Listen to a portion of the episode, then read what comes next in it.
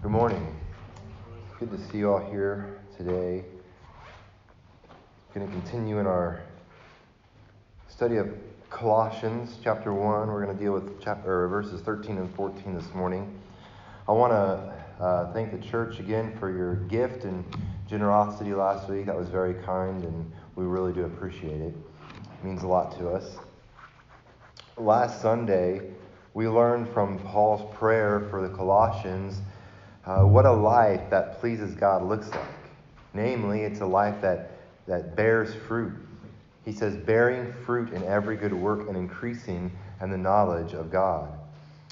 God is also pleased to give us strength to accomplish this fruit bearing life. He writes, being strengthened with all power according to his glorious might for all endurance and patience with joy. And God is pleased by thankful hearts. Paul continued giving thanks to the Father who has qualified you to share an inheritance of the saints in light. So this morning, we're going to finish out Paul's prayer. We're going to look at the final two verses. But before we do that, let's pray. Dear Father, I thank you, Lord, that you've given us your word to teach us. Lord, to form uh, our minds and our thoughts, Lord, our ideas that challenge and, and uh, give us guidance for our attitude and behavior. Father, I pray this morning you would speak to our hearts, you would speak to our minds. Father, I pray that you would use your word to, um, to mold, to fashion us, and to shape us. Lord, and we recognize that your word, um, Lord, goes forth and it accomplishes all that you purpose it to accomplish. Father, and I pray that you would, with your word, Lord, you would send your, the power of your Holy Spirit. Lord, that your word would not fall on deaf ears, but that it would fall on ears ready to hear. Lord, hearts that are open to hear from you. Lord, I ask that you would do these things to bring yourself glory. Amen. Colossians chapter 1, verses 13 and 14. Paul prays. He has delivered us from the domain of darkness and transferred us to the kingdom of his beloved Son, in whom we have redemption, the forgiveness of sins. Now, you may be thinking that those verses don't really sound like a prayer. Indeed, I would agree with you. Paul is not petitioning God for anything. He is no longer interceding on behalf of the Colossians, but he is nonetheless, nevertheless, praying for them. He is intending to teach them an important truth through his prayer. Pastors do that sometimes, they teach through their praying. And in an earlier sermon on Paul's greeting, I mentioned that Paul's theme could be summed up in the phrase, grace to you and peace from God the Father, which is in verse 2. I told you that as we study this book, we would see Paul expound upon this idea. And our text this morning is the concise explanation of his theme. He is adding on to, further developing his theme of grace and peace. And he, in this passage, verses 13 and 14, Paul is explicitly and specifically applying that theme to the Colossians. Now, Paul will spend the rest of this letter working out the details of this deliverance, of this transfer that God has undertaken for believers. When we read these two verses, my imagination just takes off. I mean, it has the makings of an epic tale there is a domain of darkness that people are held captive in. They're in need of deliverance. And there is another kingdom, one that can only be described as a kingdom of the beloved Son. The imagery here is vivid and it captivates the imagination. One is drawn into this narrative Paul is describing. It's a narrative of a reality. Paul is describing the narrative of the spiritual world in which we live. But Paul's description of this reality is very specific. He is not speaking in general terms. He is talking about a hero who performs a great saving act. Indeed, Paul is giving us a description in the form of a narrative salvation. It is to be delivered out of the domain of darkness and transferred into the kingdom of the beloved Son. This is salvation. This is a description of what happens to a person when God saves them. When God saves a person, he is in effect taking them out of the spiritual realm of darkness and placing them into a new kingdom. A kingdom where his beloved Son rightly rules in love and glory and peace, justice and righteousness. And before we dig deeper into this passage, I need to say something regarding the cultural context of the Roman world and the city of Colossae, more specifically, and how uh, that relates to Paul's letter. The ancient Roman world is known for its array of gods. There were many different gods and, and spirits with which humans must take into account. Uh, there was not just the, the, the popular gods, um, Jupiter and Apollo and um, the god of the ocean and war and all that, but there were also uh, lesser deities that um, influenced their daily lives. And even then, there were um, kind of half gods that, that could come and just wreck your life at any given moment. And so, the people in the Roman world had, were constantly aware of the spiritual realm in which they lived and how it impacted their daily life.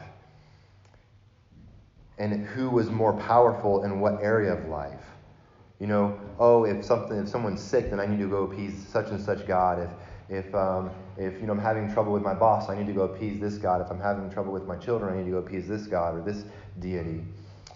And Colossae was located in, or on a, a, a major trade route and so they were also exposed to all different kinds of philosophies and spiritual worldviews. And so Paul is writing to the church in Colossae with these views in mind. Um, how these views have affected the, the city of Colossae, and he's trying to combat that through his letter. And although we don't know the specifics, it would appear that there have been false teachers that have come into the, to the church and affecting the church, and they were attempting to diminish Christ's role in the spiritual realm. I mean, after all, Jesus Christ was a crucified Messiah. I mean, that is an oxymoron of oxymorons.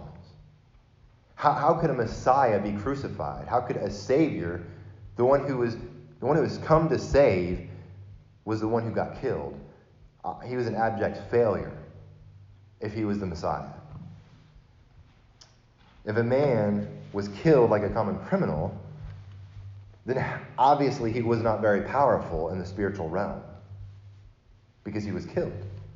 He couldn't, he couldn't overcome the other spiritual forces to save his own life. So, at best, he was just not very powerful, and at worst, he was cursed by the gods to be crucified on a cross. So Colossians has a unique emphasis on the spiritual realm and Christ's place in it. In just two verses, next week, Lord willing, starting in verse uh, 15, we are going to dive deep into one of the most Christ exalting passages in all of Scripture. Colossians 1 15 through 20. And verses 13 and 14 set the stage for the teaching in the next paragraph. Salvation is a spiritual act by God in which He places us into the kingdom of His Son. And then in verse 15, Paul will launch into teaching who this person is. Who is this beloved Son? Showing why in the world you would ever want to be in His kingdom. Why in the world you'd want to be in a kingdom that is ran by a crucified Messiah. So now let's focus on the passage. First, I want us to notice that God is the primary actor in this passage. He delivered us from the domain of darkness. He transferred us into the kingdom of his beloved Son.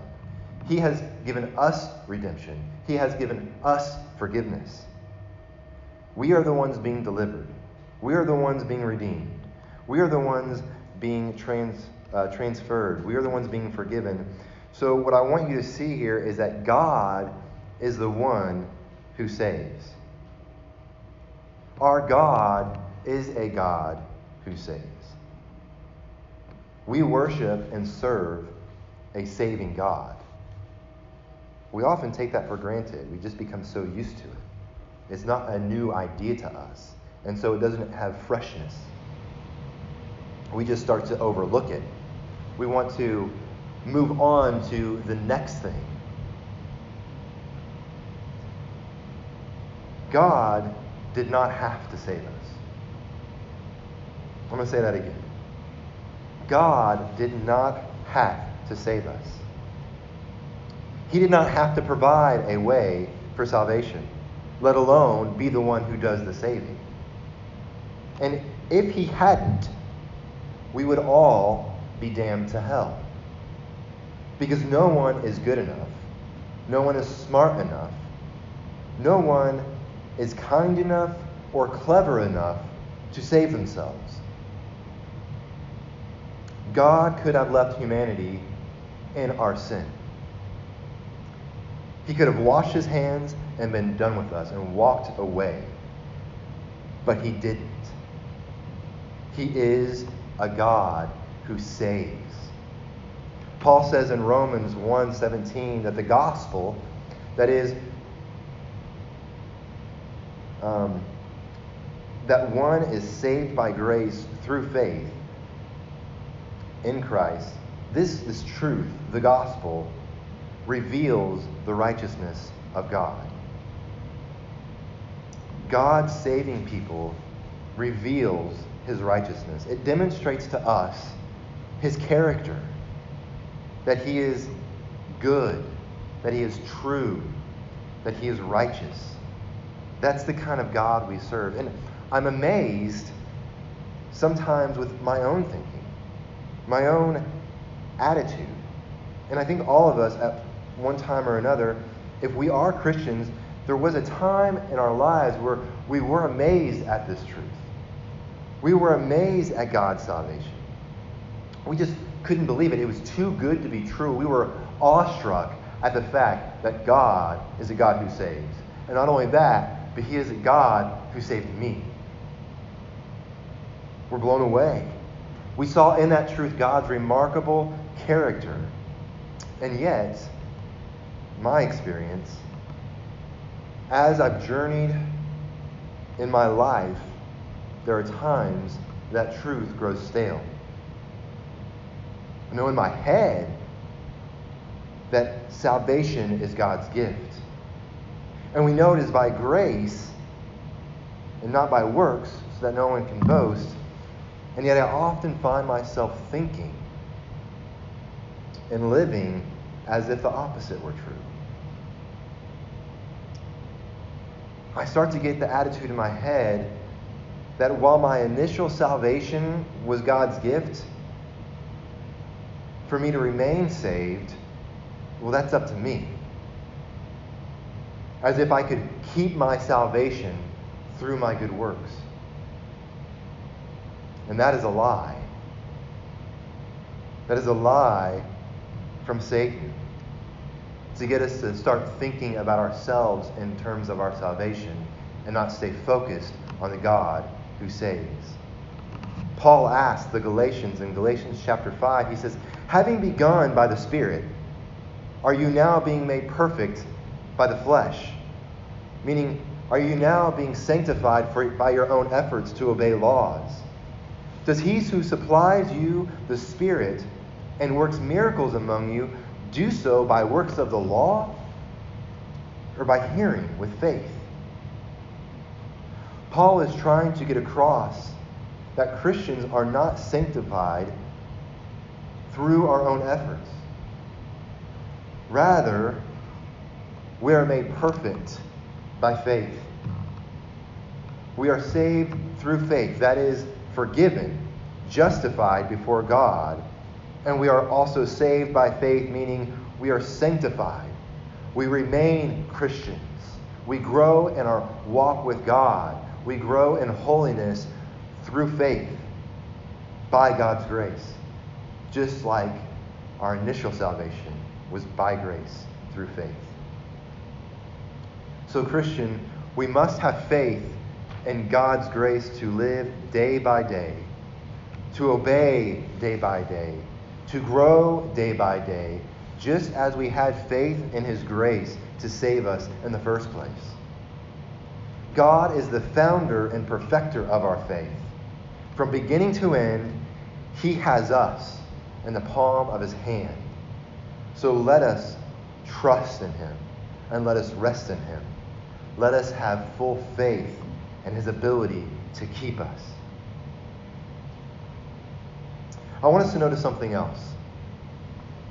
God did not just deliver us out of something, leaving us exposed and vulnerable. He also transferred us to a new home, a new state of existence.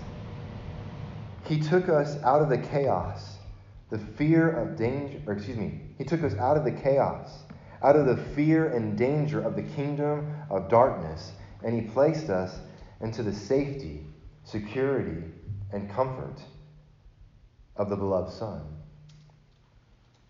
Now, unfortunately, we live in a time that I must pause and clarify what I mean by safety, security, and comfort. Because even among Christians, when these words are used, we automatically think of worldly comforts, such as a heated building, an air conditioned home, food on the table, clothes on our back, a job, a vehicle, uh, prestige, or a bank account, a savings account. Those types of securities and comforts are the furthest kind of security and comforts to which I am referring to. Paul said he considered all of those things trash as compared with the worth and value of knowing Christ. And listen to Paul's list of worldly comforts. He says, To the present hour we hunger and thirst. We are poorly dressed and buffeted and homeless. And we labor working with our own hands. When reviled, we bless. When persecuted, we endure. When slandered, we entreat. So when he doesn't have these worldly pleasures, what is his response? He has a spiritual response for his lack of worldly pleasures. When reviled because he stinks, because he's hungry, because the clothes on his back have holes in them, he blesses. When, when mocked because of his lack of worldly things, he entreats. He endures. He continues on. But Paul doesn't stop there. In another more elaborate passage, he says, Five times I've received at the hands of the Jews 40 lashes less one. Three times I was beaten with rods. Once I was stoned. Three times I was shipwrecked. A day and a night I drift at sea. On frequent journeys and danger from rivers, danger from robbers, dangers from my own people, danger from the Gentiles, danger in the city, danger in the wilderness, danger at sea, danger from false brothers. Are you getting the picture? Paul lived in danger because of the gospel. He said he was in toil and hardship. He had many sleepless nights. He was in hunger. He was in thirst. He was without food. He was in the cold. He was exposed. And he says, apart from other things, there's more I could say. But let me just go straight to the chase. There is the daily pressure on me of my anxiety for the churches. He had all that stuff that he didn't have, and all those terrible things that had happened to him. And where was his focus? the anxiety I actually struggle with is my anxiety for the church of God. Many Christians throughout the ages have gone without all the luxurious uh, comforts we have in American society.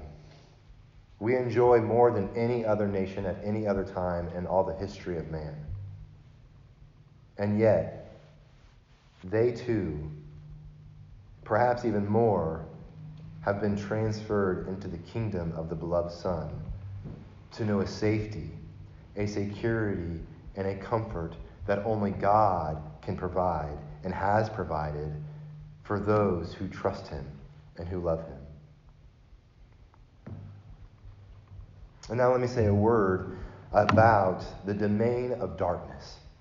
What, what might Paul mean here when he uses the phrase domain of darkness?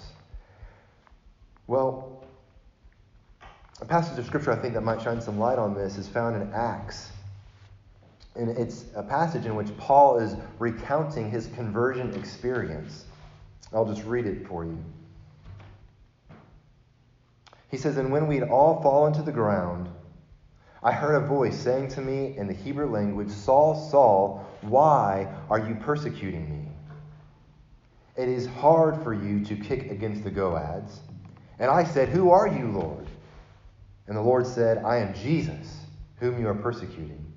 But rise and stand upon your feet, for I have appeared to you for this purpose, to anoint you as a servant, as a servant and witness to the things in which you have seen me and those in which I will appear, delivering you from your people and from the Gentiles, to whom I am sending you, to open their eyes so that they may turn from darkness to light, and from the power of Satan to God that they may receive forgiveness of sins and a place among those who are sanctified by faith in me.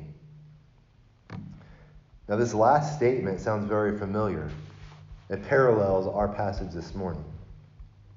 Jesus, describing Paul's ministry, says to him, so that they, that is, the Gentiles, may turn from darkness to light and from the power of Satan to God.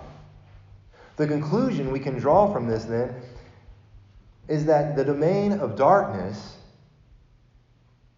is the power of Satan. The domain of darkness is the spiritual realm of Satan's power. It is the reality that every human lives in, that we are under the sway of Satan. The first humans believed Satan over God. Adam and Eve believed Satan, the snake, the serpent who deceived them. They believed him instead of God. And their offspring, all of humanity throughout the rest of history, has followed in their tragic footsteps. Believing the lies of Satan has allowed Satan to continue to hold sway over us. Disguising himself as an angel of light, seeking whom he can devour, he only comes to kill, steal, and destroy. He wreaks havoc on people's souls, on people's minds, on relationships, on families, on communities, and on societies. And Paul says, God has delivered the Christian out from under the power of Satan.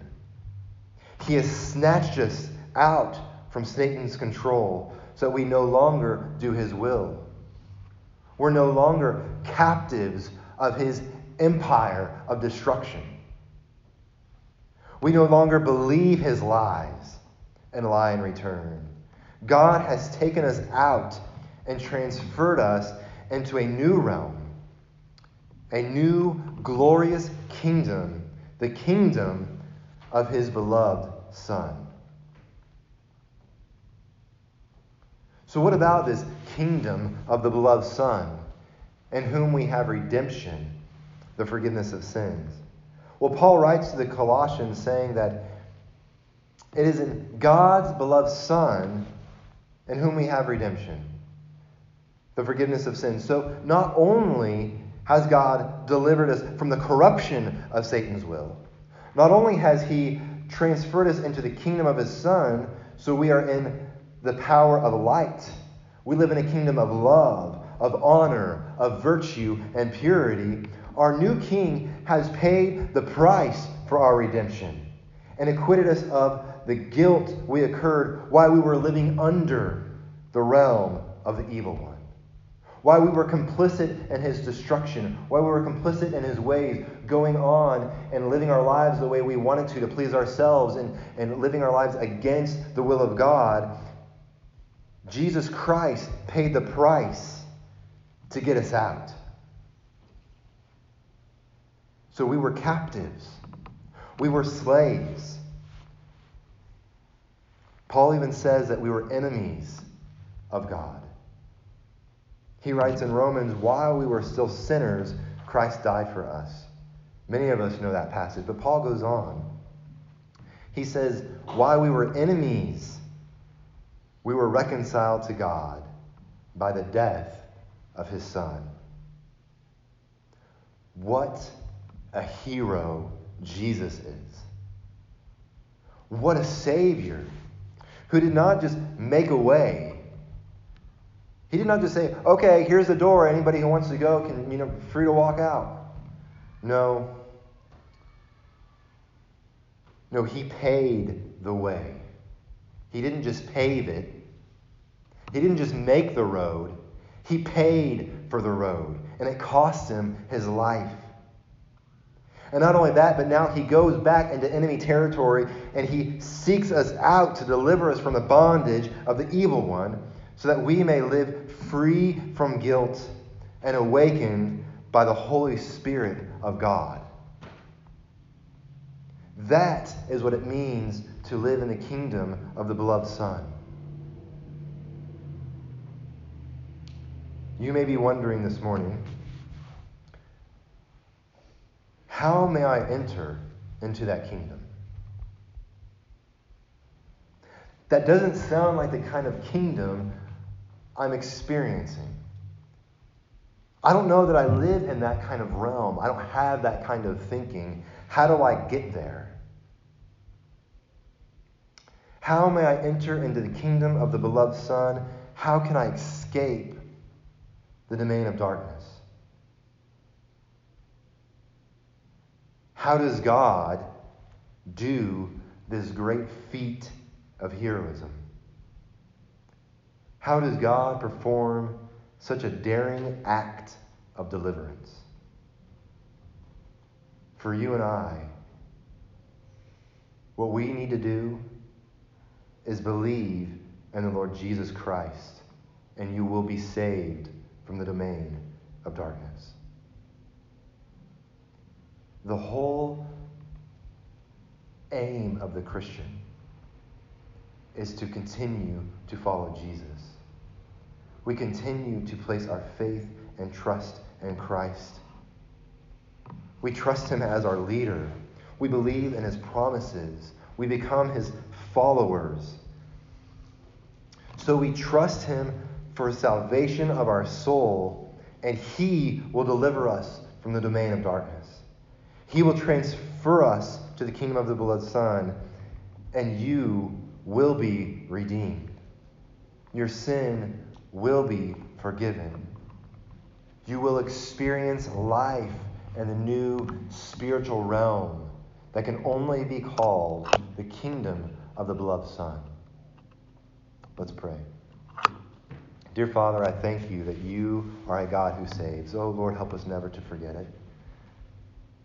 Lord, let it be fresh in our minds every day. Let it fill our hearts with joy that we serve a God who saves people from death, who saves people from an eternal hell, who saves people from living and walking around in a realm of spiritual darkness when some people don't even realize it because they're so deceived.